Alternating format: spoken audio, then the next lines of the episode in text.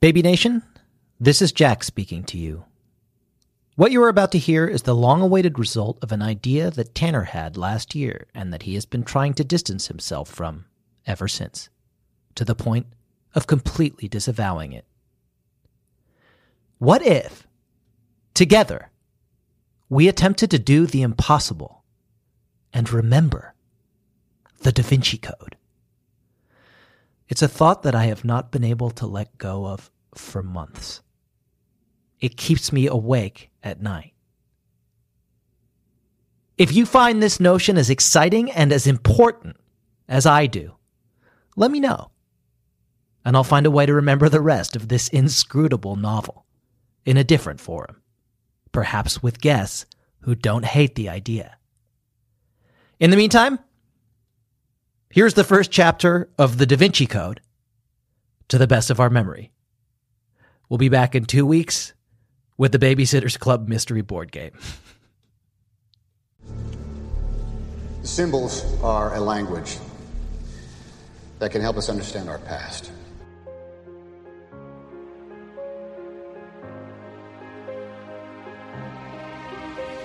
It's a rudimentary phallus. Quite to the point. Yes, indeed.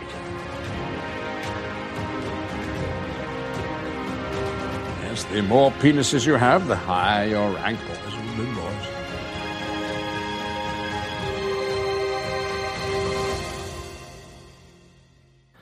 A lot of people say, Tanner, that Homer, as we know him, Simpson. Dope. was not an actual person, No, it's but cartoon. the concatenation of Nope. years of oral history that had been passed down. You're waiting and for that- me to make an oral history joke, like oral sex. You gave me space. You gave me a little runway there. I've learned that if you speak slowly, you sound more professorial. Unless, The pauses are pregnant. unless They're not designed to be filled. you have a co-host, Or- immature co-host. Yeah. Okay. Well, th- that was a mistake. And I'm going to own that.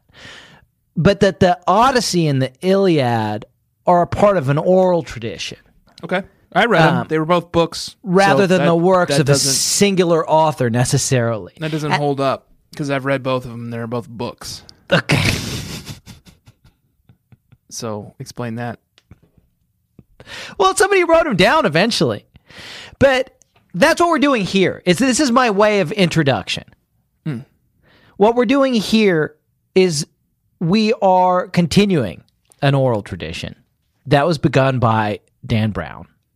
Well, Let's say- it's should begun we- by the shadowy figures behind Plato Yes, or Homer. Homer. Yes. it was Mm-hmm. begun by, by the shadowy figures who I maybe Homer is an acronym. It Yeah. was like Like Hank, agents of Homer.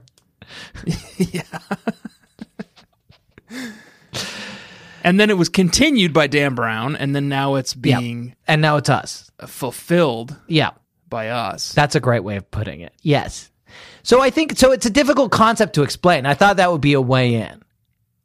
We Okay. here's the thing. Let me say this. It- here's what it is. It's remembering the Da Vinci Code. We are we are remembering the Da Vinci Code. yes, and we're qualified to do that because We've read it we read it once Yeah. uh, twelve years ago, longer than that, my friend. two thousand nine. Oh yeah, no. I yeah, that's about right. 2009 we Well, yeah, I read it. I actually read it. I read it in Rome. Okay, but you and you and I So that As was a- 2003. as a couple, Yeah. and read as a it. couple, we read it for a book, a Dan 12 Brown years book ago. club in 2009. So I've read it twice. I just realized that. yeah. But I my and, the and pro- we're and we're qualified to do Yeah. Mm-hmm. this work yeah because we've read all the Babysitters Club books. okay yeah that's also true. Together, you and I have read all the Babysitters Club books. So we have learned the incomprehensible art Mm-hmm. of Remembering books. critical analysis of Yes. literature. Yeah. What we're doing? Let me say. Let me start again. Let's start again. Okay. Let me throw this. The Ages of idea. Homer. Yeah. No. No. Not they're- literally They start don't again have with the same thing. superheroes. Yeah. They don't. Sorry, they don't have superpowers, but they're sort of like yeah. in the same like league as superheroes. Right. They like hang out with them, but they can't do much Right. except enforce the law. Right. And that's what we are. Um, let me throw this idea at you. Everybody has read the Da Vinci Code. I think that is. I think that is true. Yeah. Everybody's read it, Statistically, I think that is true. but nobody necessarily remembers it. No, I certainly don't. What are we going to do about that? So that's a this is a problem that afflicts 99% of the world's population. They've read the Da Vinci Code, but they don't 100%, necessarily 100% of the world's remember it. population. 100% of the world's population. And we're Seven point eight billion people have read Yeah. the Da Vinci Code. Yeah. And we're going to solve that problem for 7.8 billion people. We're philanthropists. We're going to remember the Da Vinci Code for you, Yeah. dear listener. Yeah. That's good. That's powerful. That makes me, I want to take a second and think about how powerful that makes me feel. And it's very. I didn't the get impact any we're time. going to have on the the life of an average being sentient being on this planet Mm-hmm. like oh yeah i guess i read the da vinci code Yeah. i don't remember much about it well guess what Yeah. you don't have to Yeah. You don't have to because because we're we doing it. will We're going to do it. Okay. This feels good. this feels good it Yeah. feels important Yeah. i wasn't excited about this podcast this is your idea you pitched it to me you sold it very hard Yeah, I, and I do want to say, and I normally wouldn't because I do like to take credit for things, but it was your idea. Well, I hate it.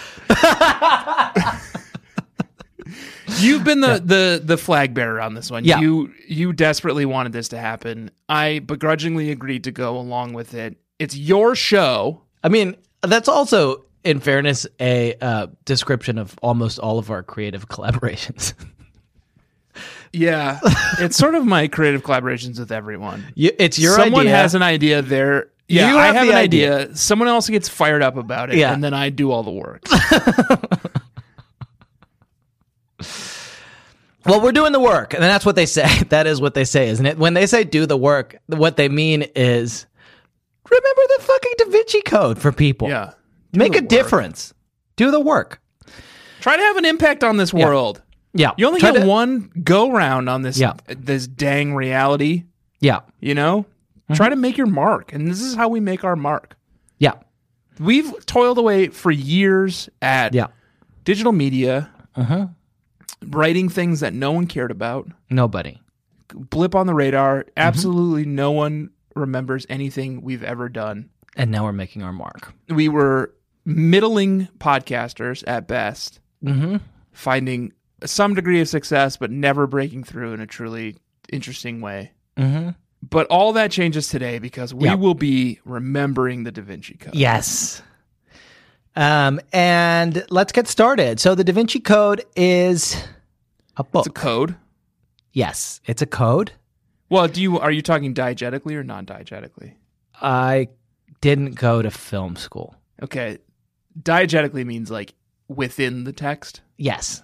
and non-diegetically means like Right. Yes. Now I consumed remember. by yeah. the consumer. So, yeah. it, it- when you say we're remembering the Da Vinci Code, do you mean the Writ- book We're remembering the written book. by Dan Brown? We or have do to you remember mean the both. code Right. written by Da Vinci? Both.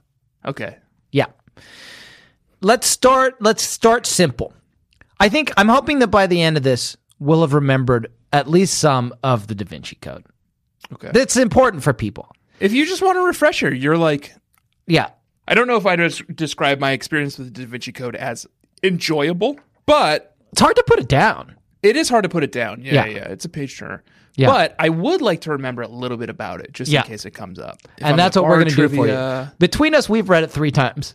Three And I just- times. I and I recently read the Wikipedia I, plot synopsis. I read it when it came out, and then I read it again because we had a Dan Brown book club. Yeah, we called it uh, ironic book club. Yeah, but we read all And the what books. that meant was we read four books by Dan Brown. we read more than that. Did we? Yeah, and we read his non Da Vinci Code book. Yeah, I'll tell you what my briefly before we move into remembering the Da Vinci Code, which is what people are here for. Uh, my favorite Dan Brown book is Deception Point. Deception Point is the That book non Da rules. Vinci Code we, book we read. Yeah. And then we read Angels and Demons, Da Vinci Code, and Lost Symbol, which at the time were all that were out. Yeah, I, it was I, the book club was inspired by the fact that Lost Symbol had come out. I think if I if if my chronology is correct, don't hold. Mm-hmm. me And we to it. did it at a bar in. yeah, we also went, read Digital Fortress. Oh, right. We did read Digital Fortress. Jesus. we read so many damn Brown books for that book club. Yeah, And we hung out at a bar called Tropical 1 128 yeah, in the in or Chinatown. Manhattan. Yep, And it was a shithole.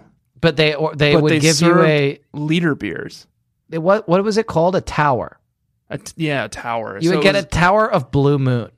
It that was, was just a like- giant like pitcher that was a liter tall or a, a meter tall, Yeah, and it had a little s- uh, spigot at the bottom so you could pour yourself a beer off of it. and every like f- five to six months. You would go to Tropical and it would be closed down because they were serving underage people, Yeah, and they then would- it it would was open a up place again a where- few months later. It was you could go infamous back. for serving high schoolers beer. And then Okay. the other only other notable thing about Tropical 128 that I do think we need to address right Okay. at the top is Yeah. that the bathrooms have uh, fish didn't in them. have walls; they just have had fish. fish, tanks. It really bummed me out. Yeah. So if you went to go pee, you Fish were would next watch to you a fish pee. tank, and someone was on the other side and could watch you pee, and also the fish could watch you pee. Yeah. Yeah. This is setting the scene, but it's also establishing our credentials. Yeah. Weird. I think the two people outside of Dan Brown himself, who maybe honestly doesn't have the objectivity to do this, were the two people most equipped to remember the Da Vinci Code. Yeah. Okay, come on. Let's get into the right mindset here. I think maybe if we start with some Okay. characters. Okay. Here's here's the right mindset. It's 2009. I am Yep. definitely wearing a hoodie, okay. and over the hoodie, a sports coat. That's awful. Yeah. Okay. And 2009. let's see. I'm watching a lot of Flight of the Concords and The Office. yeah. Living in Sunset Park, Brooklyn. This is more setting the scene about uh, the Da Vinci Code and less. I'm just about trying to you. put myself back in that place. You Okay, know? back in that heady space. Um, I wear jeans and a t-shirt and a um, track jacket. Probably much has changed. still. Yeah, the track jacket. Although I don't wear think you so really much have the anymore. PETA track jacket anymore, do you? I still got it. Yeah. It's my like if it's cold out. I still wear it pretty regularly. Yeah. Um. Yes, not about us. About the book. Not Let's about, think about us, the it's book. about book. Okay. So You're, we're in Dan- that space. Pour yourself a blue moon, listener. Pour Yeah. yourself a blue moon. Pour yourself a liter of blue moon, A meter. a meter of blue moon. Blue moon. Sit back and prepare to remember the Da Vinci Code. Please. Tanner, I think what we should start with is characters. We know one, and it's Robert Langdon. Yes? That sounds right. Yeah. And he is a professor. Of Symbology. Yes. although I will say, reading the um, Wikipedia plot synopses. of You're all these cheating. I books- didn't cheat. I didn't. I know. I know. Yeah. I misunderstood the premise of the podcast. Yeah. Again, it's your podcast. I'm a passenger as Yeah. much as the listener is. Yeah.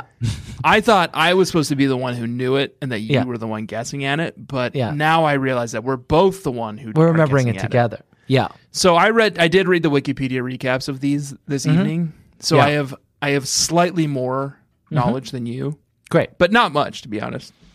Um, so The first four book No, let me finish this Oh, anecdote. sorry. Yeah. Yeah.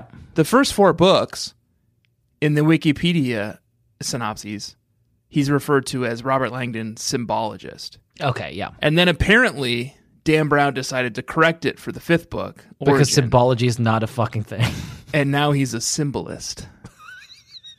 like he plays cymbals in the band. He's like, sorry, I, people keep thinking People that have been he's a misunderstanding professor. this for years. I'm a professor at Harvard of symbols. the instrument. Isn't he a semi? Shouldn't he be a semiotician? That's I guess that's always been my issue. Like there is a word for symbology, and it's semiotics. Right. So you should be a semiologist. But that's no, no, no. We're not correcting the Da Vinci Code. let's No, be clear. we're remembering, Remembering it. the Da Vinci Code. Okay. Robert Langdon sounds right. Robert Langdon, symbologist. And the book was written by Dan Brown, by the way, and that's something Yeah. I know. That's important To be true. Okay, let's. g- We gotta. We we only have another about forty minutes to get through this, and Jesus. I want to at least get through the first chapter Right. tonight. Um, there's a definitely a babe, right? Well, first chapter of what, Jack? Because now we get into some some complex like chronology issues. Yeah. Because Dan Brown's The Da Vinci Code was the first book published Right. in the Robert Langdon. Was it? I think a- Angels and Demons came out before Da Vinci Code. Did it? I don't know. I thought it was a, a prequel written after The Da Vinci Code. it's uh kind of okay to live in that uh, the, that lack of knowledge because what we're trying to do here is remember. We're trying to remember. Here's what I remember: The Da Yeah. Vinci Code was huge, yeah, big. cultural touchstone. Everyone knew it. Everyone read it, as we've established. And then Dan Brown was like, "Shit, this this shit is like fire. yeah, I need to do more with this." Except, what am I supposed to do now? Like, I kind of blew my load with the um, is that how he would say it? I don't think so. Knights Templar, Yeah, so I'm gonna have to go back and do a smaller story, a more contained story, and that's Angels and Demons. right. So my question for you is: Are we starting chr- chronologically with Da Vinci Code or um, bookiology? We're starting with the Angels and first in medias res. It, we are starting. Think about this from the point of view of the ideal listener, which is all people who Demons? Ev- currently everyone, live who- on the planet. everyone, because everyone read the Da Vinci Code. Not And everyone they- read the Angels. And Not Demons. everyone read Angels and Demons. Not everyone read fucking Digital Fortress. But Digital Fortress is everybody, not part of the canon. okay, not everyone read Inferno. Inferno. Not everyone Lost read The Symbol. Lost Symbol. Not everyone has read Origin yet. In in fact, my research Yeah. earlier this evening, trying to Hmm. find recaps of all these books, very few people have read Origin. From every indication. I read a few chapters of it just to put myself back in the mind of Dan Brown before. That's my that's the extent of my research. As I read five chapters, I want to put my cards on the table. I read five chapters of Origin just to put myself back into the mindset of Dan Brown. Right. Uh, I need to think how he thinks to be able to because I'm a forensic scientist here. This Yeah, is yeah, yeah. CSI. This is You Da gotta get Vinci in his Code head. CSI. Yeah, I'm yeah. going back into his head and reconstructing what he did. You're like Sherlock and I'm like Watson. Yes. I am just marveled by you, Yes. you know? Yeah. Because I notice things that you can't even see. And I'm I'm like just like sitting there in like a stupor like, "Oh, sir, I can't believe you've done it again. Yeah. Exactly. This is so. a, a huge fantasy for you, isn't it? yeah, this is that really just really built me up in a way that's gonna gonna be good for the this project of ours because we have to do important work and I need to be at my peak here. So we've we got are Robert burning Langdon. minutes. The minutes are No. ticking by. We Okay. got- definitely have to at least get into the book a little bit. Here's what I think we do. I th- here's what I think happens in the Da Vinci Code. I think it's sta- okay. We went way too far by saying Robert Langdon. Scrub that from your minds. Too much. listeners, scrub that from your minds. This book definitely begins with a dedication. Yes. Who's this book dedicated to? Dedication is non-diegetic From my wife, probably, right? or mother. But Let's Dan just say Brown both. seems like Dan Brown seems like the kind of guy who would not say for my he, like he's not sentimental, right? He's like a cold, calculating man. so I think he would say like for My Nora agent. Brown. You know, he would never Oh, I address see. his wife as he his wouldn't wife. say my wife. He would say for Right. N- Nora Brown. And we're and do you remember this? I think what we're going to say is what we remember is once we've settled on it is canon here. So Yeah, do you yeah. remember that Dan's wife is Nora? it's it, it's the first name that popped Short in my for head in Eleanor. a way that I think it's got to be. came from some deep recess of my mind. Okay. So we've got the dedication. Now we're remembering the Da Vinci Code, people. And this is how the this is the process. For Nora Brown, without whom And that and that's it. I think you gotta you gotta end that sentence. But oh, he is a writer, right? Dan Brown does like to end every sentence on a cliffhanger. Yeah. So it's like without whom, if I hadn't fallen out of that helicopter, Okay, now we talking angels and demons again? Is that how the angels and demons begins? it's how it ends. Okay, let's try something else. Let's try an adjective. The for Nora Brown, the what's a word for smart Oh, he's gonna do some symbology shit, isn't he? in the He's gonna be dedication? like for Nora Brown, the like cipher to my like riddle, right? Mm, That's I rem- seem to remember that the cipher to my riddle is perfect. right. Yeah, That's Dan Brown. that's the answer. Okay, so we've got the dedication. We're all- remembering this fucking book. Yeah. For Nora Brown, the cipher to my riddle. And now, guess what? Now we're in the book, and you know what we need? Um, An prologue. epigraph. okay. We need an epigraph. I need a quote. Okay. Let's think about this. N- uh, Newton, Yeah. if I remember correctly, Newton plays a big part in this book. Okay, that's news to me. But I think Newton was the first Freemason. and I don't want to spoil anything. no, we are spoil. This is what we're spoiling: the Da Vinci Code. yes, yes, yes. Okay. Yeah. What I meant was I don't want to get this wrong, but Yeah. I guess that's the whole point. I think Newton was uh the original Freemason, so it's definitely going to be a Newton quote. Shall I just Google an Isaac Newton quote? Ooh, you know what he would do? You know what Dan Brown would do Yeah. in a really obnoxious way? He would be like subversive and like pop culture in like a way that he thinks is very clever but is really dumb. okay. and he would just say like hello newton and what he means is like apple newton the original apple computer Okay. because like they had they said like hello So he would re- he would reference the original Apple Newton, yeah and that's the epigraph to this book. Are you sure that's what happened? maybe not i'm just trying to get in this guy's head What would he have said? Something my about memory Newton. is so hazy Shall I, can I Google or is that cheating? I think that might be cheating because we're i think if you remembering. if you google it in a way that you're not going to get if you google it in a way that it removes dan brown context entirely like new, best Newton quotes. best newton quotes yeah Okay, all right. If that's allowed, that's allowed. Best Newton quotes. i think it's like it's like an attorney you can't ask leading questions you know Okay, what about this? I can calculate the motion of heavenly bodies, but not the madness of people. That's perfect. Boom. I like I That's it. guarantee you that is the epigraph. That's the epigraph for the Da Vinci Code. I guarantee you. One hundred percent. Because we're we're following in his footsteps. That's what Dan Brown did. Yeah. He Googled Newton quotes. Almost definitely. He saw "Hello Newton." He discarded it. He saw that madness one, and he thought about it. He was like, mm, is that clever?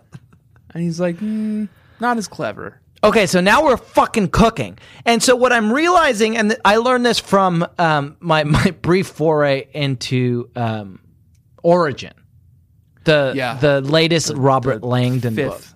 Yeah. And I am certain, based on my foray into Origin, that this has also happened in the Da Vinci Code. We don't start with Robert Langdon in his like tweed coat, Tweedly, sitting in a fucking Harvard bookshelf. Don't we? Because that would be very Indiana Jones, and I feel Yeah. like that is what Dan Brown's. That's going for. chapter chapter one. Wh- what we have is a prologue that's like bad guy in streets. Uh, okay. Yeah, yeah, yeah. It's bad gonna guy be um. hurried in the in the rain to like fucking do some Templar esque mission, Here's what I'm realizing. and it's surprising. Some of my memory of the Da Vinci Code is tied up with the film. I haven't which seen I the film. definitely watched. Cast that from your brain. We Well, I'm, cannot. I'm, I have a lot of trouble doing that because what I do remember is that the bad guy Mm-hmm. is a bad priest who's albino, yeah. and he's played by Paul Bettany, Okay. Perfect. who was also in a film called Priest, I think Hmm. around the same year. Okay. Yeah. Which was ruled. Yeah. So now all I'm per- uh, all I can help but think about is like uh, The superhero cyberpunk priest. Yeah. priest who Okay. like fights vampires in the Yeah. desert outside of like mega cities. Guys, please watch Priest. So I think maybe that's the prologue. Yeah. Okay. Okay. Are you sure? No, and again, no, not sure. So, but we're agreed. But it's at where my least head goes. that it's a priest with albinism Yeah. who whips himself. With Cat of Nine Tails, and I remember that very distinctly. Yep. Okay. What's Anytime his he name? thinks he sins. What's his name? That we need to know. Because that's how it's going to start. It's going to start with his name. Name walked adverbially through the adjective rain, muttering blank to himself. It's something dumb. Okay. We, let's hone in a little bit. It's one name. It's one name. But Biz Bismarck. No, I know we just talked about this, so I know it's Yeah. not right. Yeah. But I think his name is Cipher, like the character from The Matrix. okay. And so- wouldn't that be Dan Brown Yeah. to be like, look, this guy's named after like a puzzle thing? Yeah. Cipher. Is that not exciting enough? I j- think that is. I his like Cypher. Oh. I think his name is literally Cipher. Okay. It's Cipher, man. That's good. This is what this is how oral history happens. It's not funny, but I think it's literally his name, Cipher. Okay. Cipher. And we can try to come up with a funnier name. His name is Poop Butt. no, His name I is don't need a Poop Balls. funnier name. I want I want accuracy here. I'm trying to be super accurate with this. Okay. I think his name is Cipher. Cipher walked hurriedly Two. Fuck through. We need to say what kind of rain it is. Oh, Okay. Driving.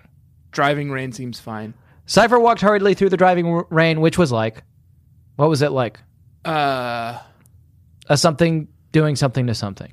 Cipher walked hurriedly through the driving rain, which was like punishment Ah, yes, that's good. from God. Perfect. Which he liked. But Yeah, not enough. enough because he needed to go home to flog himself. to flog himself. He was headed home to flog himself. He was headed home to flog himself. Who was this guy? He is, and tell me if you think this is right. He's part of a ancient sect. That sounds right. Yeah, That sounds right. he's a keeper of a ancient truth, Ancient secret. a secret, That's better. an ancient secret about the Knights Templar. We don't want to reveal that this early. Mm-hmm. Here's here here we go. Cipher was walking home in the driving rain Mhm. in yeah. Rome. Oh, there we go. So now I'm gonna fucking um, push back on a little bit. In Trastevere, That's good. you give you give a little bit more context. You give a, little bit more. color. a little bit more color. So then we can say, what were we saying? He's part of a sect. A sect Yeah. in Rome, Yes. and their Keeping morality the secret. is bad. unclear yes. until you learn that he whips himself with a cat. Mm-hmm. He of nine whips tails that's himself. got glass on the ends. He's looking cuts his around flesh. hauntedly. Yes, at um, statues, It's dark. religious symbology. Yes. And then he whips himself, and then I think his cell phone rings. Uh, yeah, yeah, yeah. His BlackBerry His BlackBerry rings. because it's 2009. yeah. Hello, Moto. Hello, I'm whipping myself. Hold on a minute. Let me finish whipping myself. You can talk. I'm listening. and it's the director of the Knights Templar. Ye- I think the Knights Templar are the good guys. Oh. What's the bad think- guys? No, no, What is it? I don't know, but it's not the Knights Templar.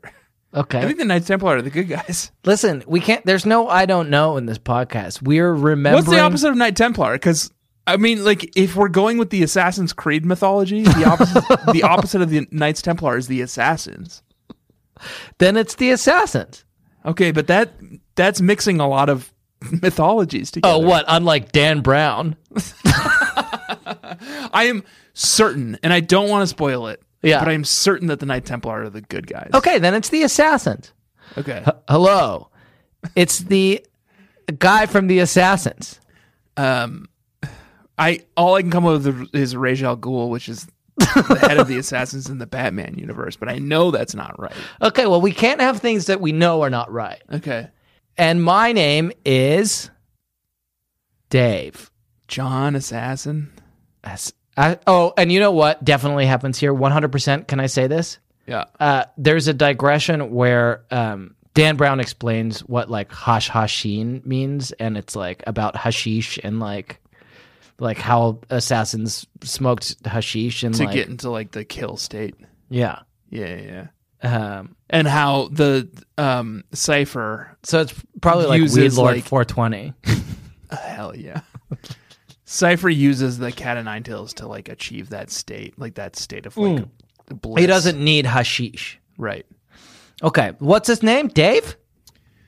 Dave doesn't sound right. No, I think it's, Oh, not. something. If so, what if I rem- if I remember correctly? It's like an older gentleman, Ugh. and I don't. I hate to do spoilers because we're Yeah. just trying to get through the fucking prologue. here, yeah, but yeah, the bad guy in the book turns out to be the old, wizened academic professor whom Robert Langdon trusts. okay, but we're not learning that now. no, but I know, but we do need to come up with like an old, wizened English Okay, professor name. So his name is like Professor. Sir Professor Sir Lord. Um, Mountbank. Mountbank sounds right. But he's not going to say his name because we don't we don't know He He's just gonna calls have himself a like the pseudonym. director. the Right. director. It's the director. This is the director. Yeah. What's a more religious version of the director? The uh, Monsignor? curate. The curate's pretty good. The More curate. Italian. the uh, principe. Principe is very good. Okay. Yes. This is the principe. Stop whipping yourself and uh, it, and then so now we need a cliffhanger to to go into the first chapter. Stop whipping yourself. It's time. The seal has been broken. Yes. And then the guy cocks a gun, Yeah. a big gun, Yeah, and it's huge. shotgun. Okay, good. All right, let's take a break and we'll come back and we'll do chapter one. Jesus. this is taking much longer than I expected. It's a long book. yeah.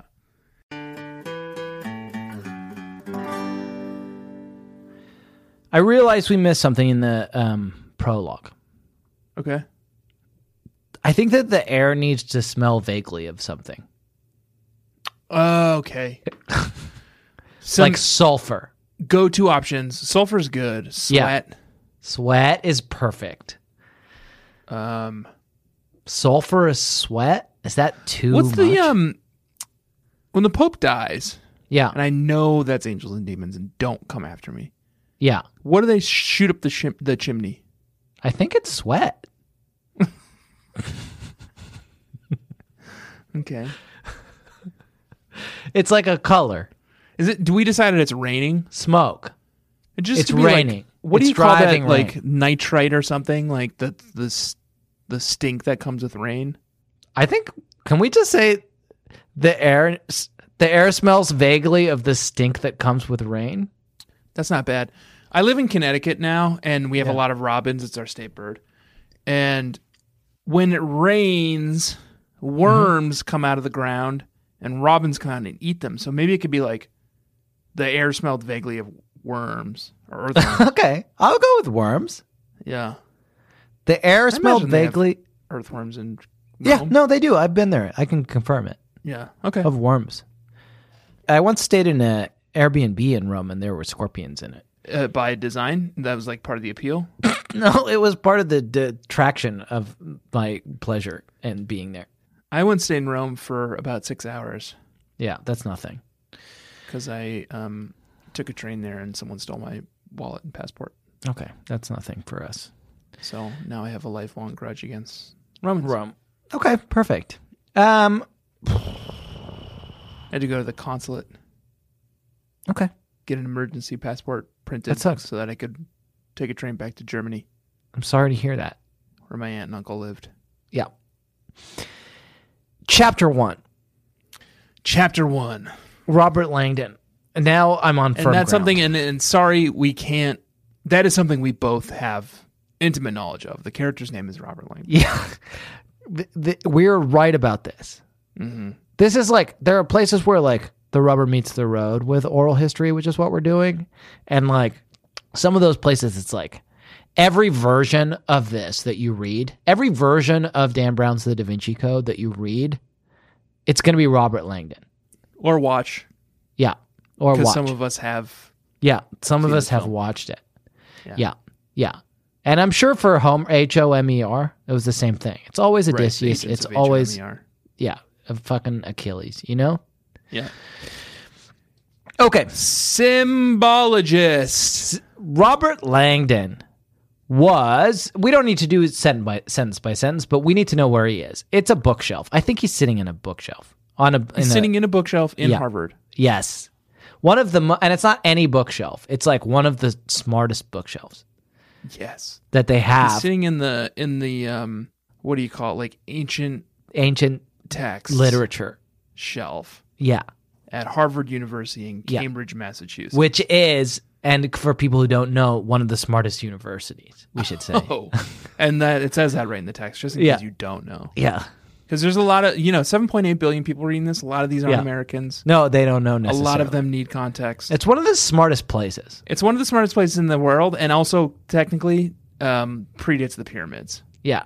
And it predates the pyramids. And but that's not why he's there. He is a professor there. He's a professor there because he loves to um profess. He loves challenging youth Yeah.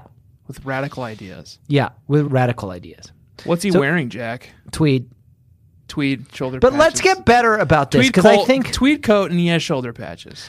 I think a thing that I've learned from the f- five chapters of Origin that I read in preparation of this, trying to get inside Dan Brown's mind, is we need kind of need like specifics. You can't just say tweed. So it's a Harris Oh, tweed. right.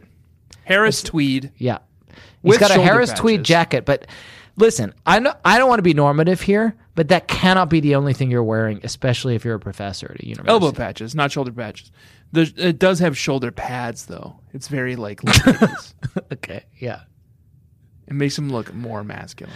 I I recently and by recently I mean like th- five years ago rewatched the X Files and like I loved it, but I literally could not look away from Scully's shoulder pads the entire time. Yeah, it's not a good look. it's We just all like did it. hard to avoid. I remember when I f- got my first suit, it had shoulder pads, and I was just like, man, I feel powerful in this. Powerful. Okay, well this is like Please, Robert Mr. Langdon. Okay, so but he doesn't need shoulder pads because he's. I, this is another thing I think Oh, it's Coach Shabby. it's shabby. It's Shabby, right? Okay. It would be because he's too wrapped up in his Books. work Yeah. to go out and buy a new coat. Yes. Perfect. Yeah. Okay. So it's a Harris tweed, but it I again, I don't want to push this too hard, but if that's the only thing he's wearing, it's like Tastefully shabby. but it, it's still problematic. It's got a swastika armband on Can it. you imagine if you were like that a what you student mean? at Harvard and you walked into a bookshelf and a professor is sitting there and he's only wearing a tweed coat? oh, oh, oh, oh, okay. He's got to have pants. You want to describe his whole outfit. I think so. I think Dan Brown did. Okay. Robert Langdon was Jeans. sitting intelligently on the smartest bookshelf In, In a Cambridge, Harvard. Massachusetts. Yeah. And then in parentheses, Yeah, that's where Harvard is. that's where Harvard is. Yeah. He was He's wearing, wearing a tastefully shabby tweed coat with elbow patches and shoulder pads. Yeah. But that's tight, not all. Tight, tight Yeah. dungaree jeans. Okay. The kind with the little s- um, strap where you put a hammer if you're like a carpenter. Okay. Yes. Oshkosh. Boot cut Mm-hmm. to accommodate, Yeah. The bulge. well, his boots. Sorry. We don't Uggs. mention the bulge. It's 'Cause implied. It's like 2009. yeah. So they're going to be Uggs. He's wearing Uggs. Yeah. Yeah. You're And- sure this is in the book. Yeah. Okay. No shirt. and he doesn't have a shirt. Okay, and you know why? And so this is something I learned also from Origin. And he's partially balding. he's partially balding, but he's But in a also way like that works. swole. He's swole. Yeah, yeah. And so this is brings me to my next question. We're gonna have to fit it into, I think, pro- certainly the first chapter. Like he's a symbologist and he's wrapped up in his studies, but he's also very athletic, and we need to fit in his workout regimen. Squash. Squash is right. Gotta be, right? It's from For a- squash. For like an academic? yeah, his shoulders plays- are swell from squash. That sounds right. That Yeah. Mm-hmm. d- genuinely sounds right. That genuinely sounds something that like Yeah. something Dan Brown. I'm would worried write. that we're now describing Dan Brown. yeah, it could be a, an issue, but yeah. Okay, his shoulders Tattoos? are swell from squash. Say what? any tattoo, visible tattoos, I don't think so, unless there's a symbology. probably some tattoo. symbology shit, right? Yeah, like the the Like pyramid. the Gordian knot, I think it's the pyramid that's on the um, dollar bill. The, like Illuminati symbol. Yeah. Yeah, that's And then there's like there's like a pretty long amount of time that's like explaining that in a way that you would explain it to someone who's like never seen money. Oh, yeah, yeah, yeah, yeah. yeah. Like, And Um, you it's know like what's a- crazy? that sounds right. yeah. It's above. It's on his left pec. It's on his left pec, just above his nipple. And it's like it's pretty swell over there too. Yeah, yeah. Okay, so that's Robert Langdon and what's he doing? here's the thing is like you expect him to be doing some academic shit, but he's Yeah. like playing Tetris, right? he's like, oh, his his nose is buried in a book about like the fall of the Roman Empire. Yeah. But like the camera turns and we discover that he's playing Tetris on a Game Boy? What? Cuz he's like with it. Yeah. Okay. Does that seem right? I think Or he maybe needs he's to, doing like a cryptogram, you know, what's like this? Yeah, something smart. He's he's solving doing like, like, a yeah, yeah, yeah. what are those puzzles that like my mom does them. There are puzzles in the like in the newspaper. It's not crosswords, but it's like it's like you have fill Sudoku. in a bunch of words and then like you like you take the first letter of each word and it spells. like, a Oh yeah, phrase. yeah, yeah. I don't know what those are called. Okay, he's doing that. Yeah, he's doing that. He's doing that. Or and he's it's doing like, those like fucking terrible British crosswords where it's like That's too smart. you solve a puzzle. that's too smart. That's too smart. I think it's a cryptic crossword. Yeah, yeah, yeah. I can do them. yeah. I know. I open the I open the door and sure enough, you you walk right stuck through. my it. foot right into it. um, I maybe he's doing a crypto. he- let's do that. Let's do it. Let's let's because I think this is where Dan Brown and I have something in common. I'm gonna channel that. The camera zooms in. You think he's gonna be like reading one of his dumb, boring books, but actually he's doing a crossword, and you're like, "Oh, he's just doing a crossword. Why is this guy wasting our time?" And then it's like, "No, it's not just any crossword. It's a cryptic." Because he loves to solve puzzles. It's a Can I cryptic take a step crossword. back? Yeah. Okay. And I I am now conflating another book that we read for another book club that we had. Uh-huh. Uh, Jack Reacher. Mm-hmm. is there anything Im- implicitly sexual about Robert Langdon? Is he, is he supposed to read as like a, a potent, like masculine man? Because I think he's the professor Doing is you like- want to fuck. maybe what he's doing is like sexting an undergrad. Okay, that might be like I think that's like saying the quiet part loud. Okay, Like yes, he like he is. This is like diegetic. right. Like yes, of course that's what he's doing, but like not necessarily what's. Maybe you catch. Maybe what you do is like he's like he's from the front angle. He's reading the Fall of the Roman Empire, Yeah. swerves around, and he's just finishing sending a text to someone Right. called like, like Darcy. yeah, something something youthful, Yeah. and it seems spicy. Yeah. But you just catch like two frames of it as he's setting it down to finish His Sudoku. his not Sudoku. The it's cryptic. cryptic. The it's the- cryptic it's- crossword. It's the I was going to say the Guardian, but that's maybe too progressive. It's probably the Telegraph. yeah. He's he's Which got one's- the Telegraph's cryptic crossword puzzle up. Yeah. Yeah. yeah. Okay, that seems right. Maybe it's the Independent. I don't know. Don't worry about it. We don't. Which need is to the worry most about that. conservative one? I think the Telegraph's the bad one. I mean, conservative one. Okay. to ignore He's that. liberal. He's like he like he like voted for Bloomberg. And then eventually, like, Andrew Yeah. Yang. yeah, he wrote in Ronald Reagan. Yeah. We we're gonna hone in on him. Yeah, Okay. we're honing in on this character.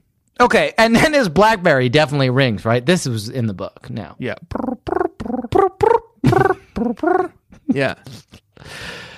Robert, it's the president of CERN. Yes. Yes. and the whole book takes place at CERN. I forgot this. It's the president of CERN in Switzerland. You may know th- what and he's like, "What?" He's like, "I'm super smart and know all sorts of things, but like for the purpose of this book, I don't know what CERN is. So can you explain it to me?"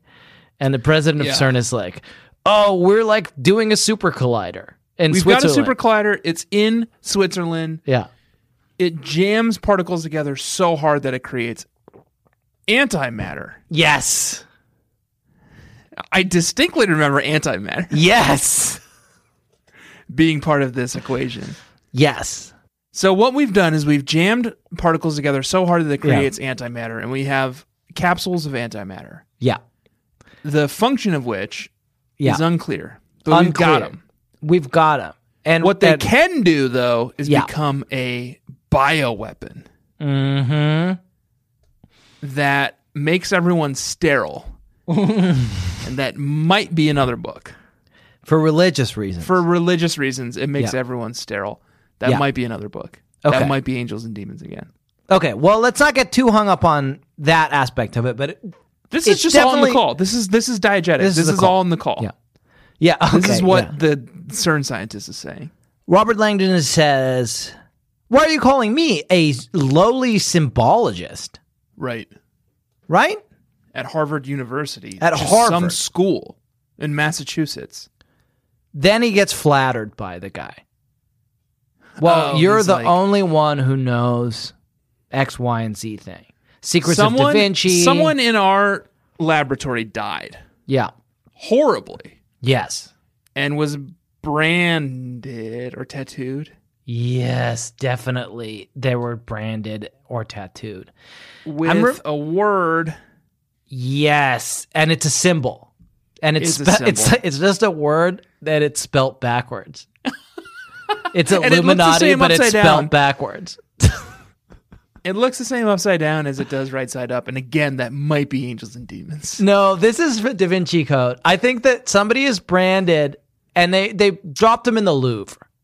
So the president of CERN is like, hey, Yeah. one of our best scientists was branded with the word. Ill- Well, he doesn't know this.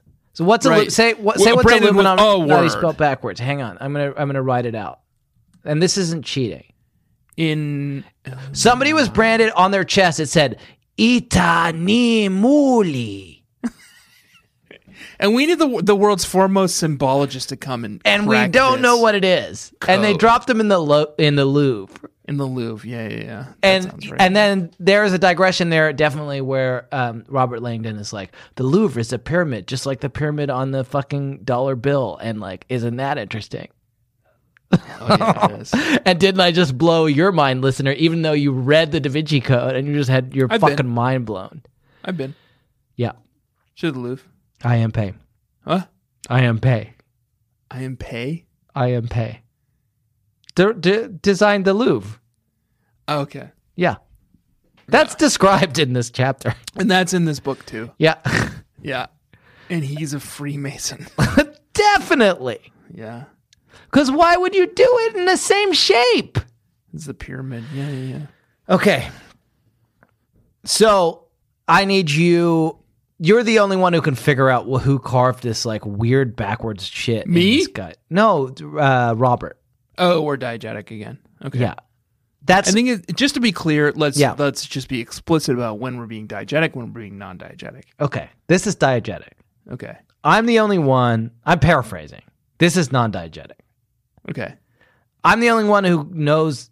No, sorry. You're the only one, Robert. And this Who- is non-diegetic because my name's Tanner.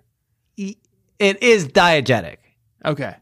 You're the only one, Robert, who knows, who can figure out what this crazy fucking word means. Right. Right? Okay. It's carved into a man's flesh. Yeah, and it's bad and it's in the He's Louvre. dead. And also, they stole our antimatter. and our antimatter is missing. We're not sure if it's connected, but it probably. Right. Are we talking about angels and demons? No, definitely not. No, no, no. It's in the Are Louvre. you certain we're not talking about angels and demons? and then and it's Da think Vinci. the It's related to Da antimatter Vinci. stuff Is angels and demons? Okay. Well, do you want to take it out? Well, no. I think what we're doing is an authentic recreation of the Da Vinci Code to the best of Yeah. our memory, We'll make it work. and it's not our fault that Dan Brown wrote four other books. That are so much the same. Yeah. so if a little of that leaks in, it's just it's you know what that's called? It's called like foreshadowing. It's called And it's a foreshadowing. literary tool. and Dan Brown is very good at it. Yeah. Okay. I And then am we've absolutely certain we are talking about angels and demons. Okay. The CERN stuff, the antimatter stuff. Okay, well he doesn't have to be from CERN. He's from the Art Institute of Chicago. That's good. Yeah. He's from the Art Institute of Switzerland. Firenze. Firenze. Yeah. Okay. There it is. Okay. For, drop the CERN stuff. That was wrong. Yeah. Okay. What's his name? Something Italian. Antonio. Bellissimo. Antonio Bellissimo. I, hey, it's Antonio Bellissimo. I am the president, il presidente of the Art Institute of Firenze. Somebody stole our antimatter and they carved a weird word that I don't know what it is Well, you know what? To their credit, into a guy and put it in the Louvre. it's in English, Yeah. yeah. the word. Yeah. So I don't blame them for not understanding it. Can you, and you're the world's foremost symbologist. Me? Robert, it's diegetic. Okay. Have to be careful with this. Yeah. Okay, I will fly out to Firenze. Uh-huh. Mm-hmm. Um, I would think the Louvre is, in, in Paris is where you should go because that's where the body was. no, that's not till the end of the book. Really? He doesn't go to the Louvre? He goes Okay. to the Louvre at the very end of the book. Okay, let's go. Come to Firenze and talk to me about it. Okay. Here I am. Yeah. Um, it says Illuminati. What? You've already figured it out? It's just in plain English. That feels a little early for chapter one. I'm pretty sure it happens in chapter one. Okay. so you're here. Wait, wait, you just figured it out over the Blackberry. No, no, no. Sorry. What I had to do first is meet up with a colleague of mine, Amelie. That's got to take a chapter, and she's a babe, right? She's a, uh, yeah, I There's, guess. there's a whole chapter to describe her. Oh, sure. And it's like men writing women kind of stuff, right? Where it's like her clitoris was bulging out of her Lane Bryant. Are you sure that was a Slacks. man who wrote that? you didn't Yeah. read that from a book by women for women? I guess maybe if it mentioned the clitoris, it would probably not be a man. Okay, good. All right. So what's her name? Lane Bryant. So Lane Bryant, yeah. he um he flies to Firenze and he meets with Lane Bryant. Her clitoris is bulging out of her Lane Bryant slacks. Slacks, yeah. Which she designed because she's also a fashion designer. Yeah. As is everyone in Milan, which is where Yeah. we are. Okay, not Florence, which is what Firenze is. That's fine. Yeah. Okay, as is everyone in Milan, and I think okay, and and she's what is she? She's a pr- Woman, hot, hot a woman. woman, yeah, Yeah. and that was, those are her credentials. Full stop. Yeah. a Milanese woman. Yeah. yeah. Okay, that's Well, I good. think she's French. she's French. Okay, which is why they go to the Louvre eventually. okay, but not yet. And she's Amelie And it's Amelie. in the movie. Yeah. Okay. Okay. So we've flown to Milan. We flew to Firenze, Firenze. but then we found our way to Milan. It's not far. Okay. Um, Italy's not a big country. Okay. I'm a big professor of symbology. Let's talk about symbology.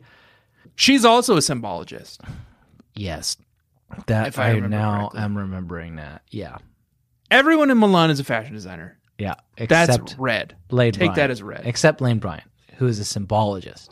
Except Lane Bryant, who's also A symbologist. a symbologist. Okay. Hey, says Robert Langdon, somebody carved Illuminati in this guy's chest, and you're the only one who can help me figure out why. Right? Mm-hmm. And then we need, I think we have to go in about five minutes, but I think we need a brief flashback, and then we'll Gotta be a flashback. end with a cliffhanger. The question is whether the flashback is to Robert Langdon's youth, Lane Bryant's youth, or the I think it's violent Lane. scene where the man had Illuminati carved into his chest. He's gone. We're not, oh, yeah. No, I think it's, well, what do you think it is? Well, so here's the thing: is like it could be like a um, CSI thing where it's like Robert Langdon is like looking around the room, and in just doing that, Mm-hmm. he's able to kind of piece together the clues and like imagine and speak out loud the moment of the crime where the man was killed and Illuminati carved into his chest. Okay, let's have that. Okay, that sounds good. Okay, so here we are. It's Yeah. we're in Rome. Mm-hmm. We've traveled again. We had Yeah. to- we flew into Firenze because the prices were cheap. It's cheaper. Yeah. Airfare was way cheaper to fly into Florence, and then we took the train down to Milan to meet up with Lane Bryant, Uh-huh. and then we took the train to Back to Rome. Yeah. yeah. And we're at the crime scene. We see the man who was stabbed and carved um, Illuminati into his chest. They moved him from the Louvre. and he Robert Langdon has a flashback and he says, "Okay, what I'm picking up on is that there was a man here who was bleeding Mhm. out his back. Right. And then we see it. This is back blood, Okay. right? Yes. And it's not the man, the Illuminati guy's blood. Someone else's blood, and it's back blood. Okay. From whipping. Ma maybe. From the- we don't know. We can't tell. We don't know. Yeah, yeah, yeah. Okay. So the plot, and that, is that the cliffhanger? I think so. Okay. Is there more Normally, flashbacks. normally I would say, just based on my memory of Dan Brown, that you should end a chapter with somebody falling out of a helicopter. But this is just chapter one. Maybe they fall into a canal. This is back back blood, said Robert Langdon. He sees it in the water I need an advert. because it's all canals in Italy, insightfully. And then they fall into a canal. right? Because it's all It's- canals. It's Venice, guys. this Yeah, is it's Venice. Venice. This is Venice. Of course Venice they is all fall into- canals. Yeah. So he sees the blood floating in the water Yeah. intelligently yeah. and then pieces it all together. Good. Okay. And now it's a fucking mystery. Who did it? Do they kiss? Not yet. Not yet. Not yet. Not chapter one. Yeah. I mean, I think weirdly, I do think we covered a lot of ground tonight. Yeah. No, definitely. Um, there's obviously a lot more work to do. yeah. This is chapter one of book one Yeah. of the Robert Langdon. And they were like Series. looking at Origin, there were like 800 chapters. it's Yeah. like shocking how many chapters there are. Yeah. Yeah. But that's everything I remember from the Da Vinci Code mm-hmm. so far. Yeah. Um, and I think a lot of Angels and Demons is is mixed in there as well. No, I mean it's the same A guy. lot of Jack Reacher is mixed in there as Yeah. well. So a lot of this stuff is going to be tainted by, you know, just just sort of the reading habits of a 38 year old man. Yeah. I hope guys, I hope this helps. Probably some Stephen King in there. We're doing a service here and I hope this is helpful. That's what I want to say. We're Primarily. here to help you remember what the Da Vinci Code was about, and w- the way we are approaching it is two men Yeah. who have read the Da Vinci Code. Some uh, some, Some of us years ago. more than once. Yeah, Yeah. we're just like you. Yeah. Except remembering we're it. doing we're doing the work so you don't have to. Yeah. And are we heroes? Yeah. Yes. Mhm. Yeah. Should you give us money Yes. for this hard work, for this emotional labor? Yes. Yes. Jack will send you our Zell Yes. email code. Yep. You can just direct pay us. Direct deposit into our bank accounts. Yep. And we'll s- split the proceeds. Jack will get a little bit more because he does that at the episodes. Um, this has been remembering the Da Vinci Code. We did remember the Da Vinci Code, Chapter one. um, Well, and the and the um, prologue. and the prologue. Um, we're gonna keep hacking away at this, hopefully. Um, and um, in the meantime, I think all that remains is for me to say my name, and it's been Jack Shepard. My name is Renat Ganirnig. What devilish symbology is that? Crack my code, intrepid symbologists, and you shall win a prize. Thank you, everybody, for joining us. And The prize is immortality. the prize is immortality. Goodbye. Goodbye. And now, the first chapters of The Da Vinci Code. The Da Vinci Code by Dan Brown. Dedication for Nora Brown, the cipher to my riddle. Epigraph. I can calculate the motion of heavenly bodies, but not the madness of people. Sir Isaac Newton. Prologue.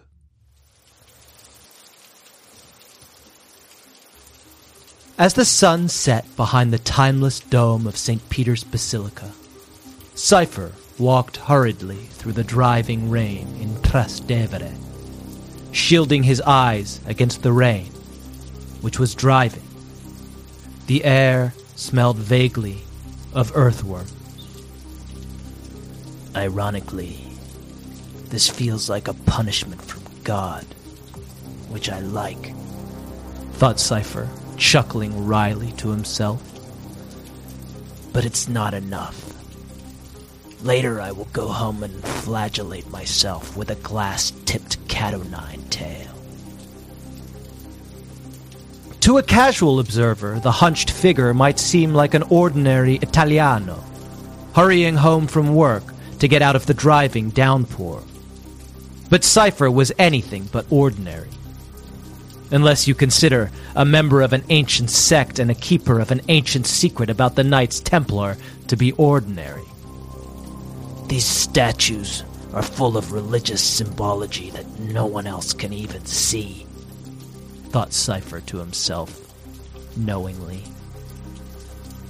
Casting his eyes around huntedly, he sheltered beneath an overhanging statue, pulled a large whip from his belt, and began flagellating himself, wincing as the blood ran in rivulets down his back. This is something he actually likes to do. Just then, his phone began to ring. Hello, Moto. The Principe is calling early today, thought Cypher as he pressed talk on the handset. Hello? I'm whipping myself, he said into his state of the art Motorola Razor flip phone. Cypher was one of the few people who knew that the Principe was not what he seemed to his friends and colleagues.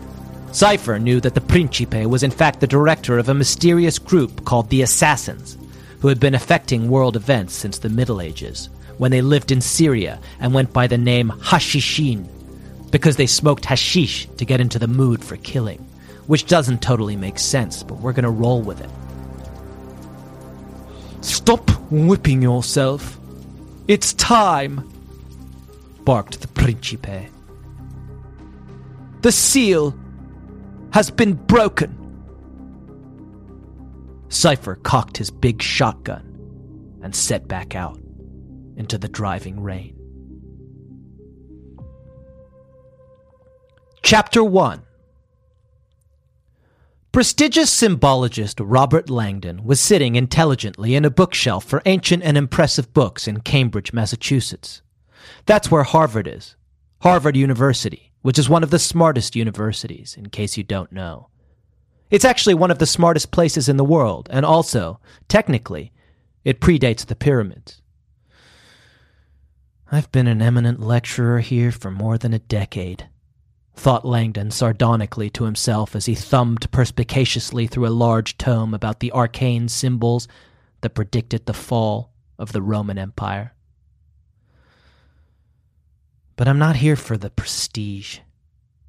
I'm here because I love to profess, and because I love challenging youth with radical ideas. Dressed unassumingly in a tastefully shabby Harris tweed bodysuit with elbow patches and shoulder pads that make him look even more masculine, Langdon's vivacious mind has been hard at work on three problems simultaneously the complicated religious and mystical symbology of the late Roman Empire, the Daily Telegraph's fiendishly difficult Sunday word search, and a spicy text he's been composing to an undergrad named Darcy. To look at my reserved academic demeanor, you wouldn't know that just this morning I'd been engaged in a particularly vigorous and athletic game of squash, he thought caustically to himself or that I have a tattoo of a pyramid on my left pectoral, just above the nipple. Much like Robert Langdon himself, there's a lot more to the pyramid than meets the casual eye. Most Americans would be surprised to learn, for instance, that they spend their days with multiple pyramid totems folded inside their pockets. But then, most Americans have never taken the time to look closely at the $1 bill, which has a secret pyramid hidden on the back for those who know how to look for it. And yes, it's from the Illuminati. Just then, Langdon's state of the art Nokia 3310 with Snake 2 pre installed began to buzz, shaking him out of his reverie. Langdon here. Mr. Langdon, it's Antonio Bellissimo, the president of CERN a laboratory in Switzerland that does super colliders. Someone in our laboratory died horribly and was branded or tattooed with a symbol that's completely impossible for us to decipher. It looks like it says Itanni Muli, but that's not a word in any language I can find, and I know quite a lot of them. After the horrific branding, the scientist's body was dropped in the Louvre. We need the world's foremost symbologist to help figure it out. Normally, Langdon would love nothing more at this point than to talk about one of his favorite subjects, the aforementioned pyramids. Most people don't know that the designer of the Louvre, I.M. Pei, cleverly hid a pyramid like structure deep inside his blueprints for the museum, and that pyramids are from the Illuminati. But this didn't feel like the time for such an abstruse and esoteric digression. His interlocutor seemed quite agitated. I'll be right there intoned Langdon grimly. Is there anything else I should know? Yes, they stole our antimatter. Please hurry.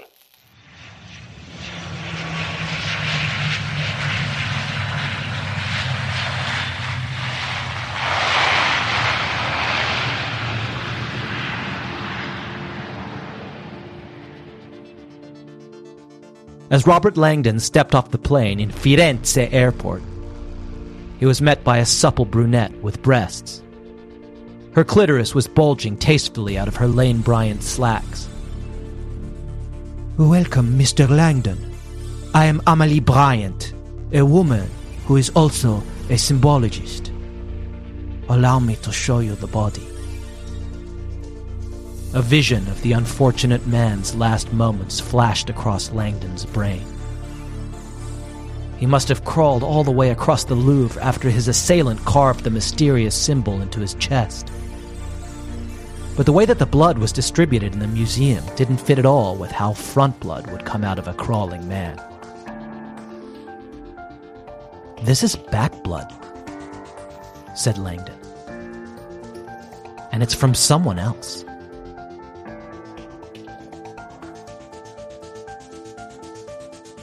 Just then, he fell into the canal.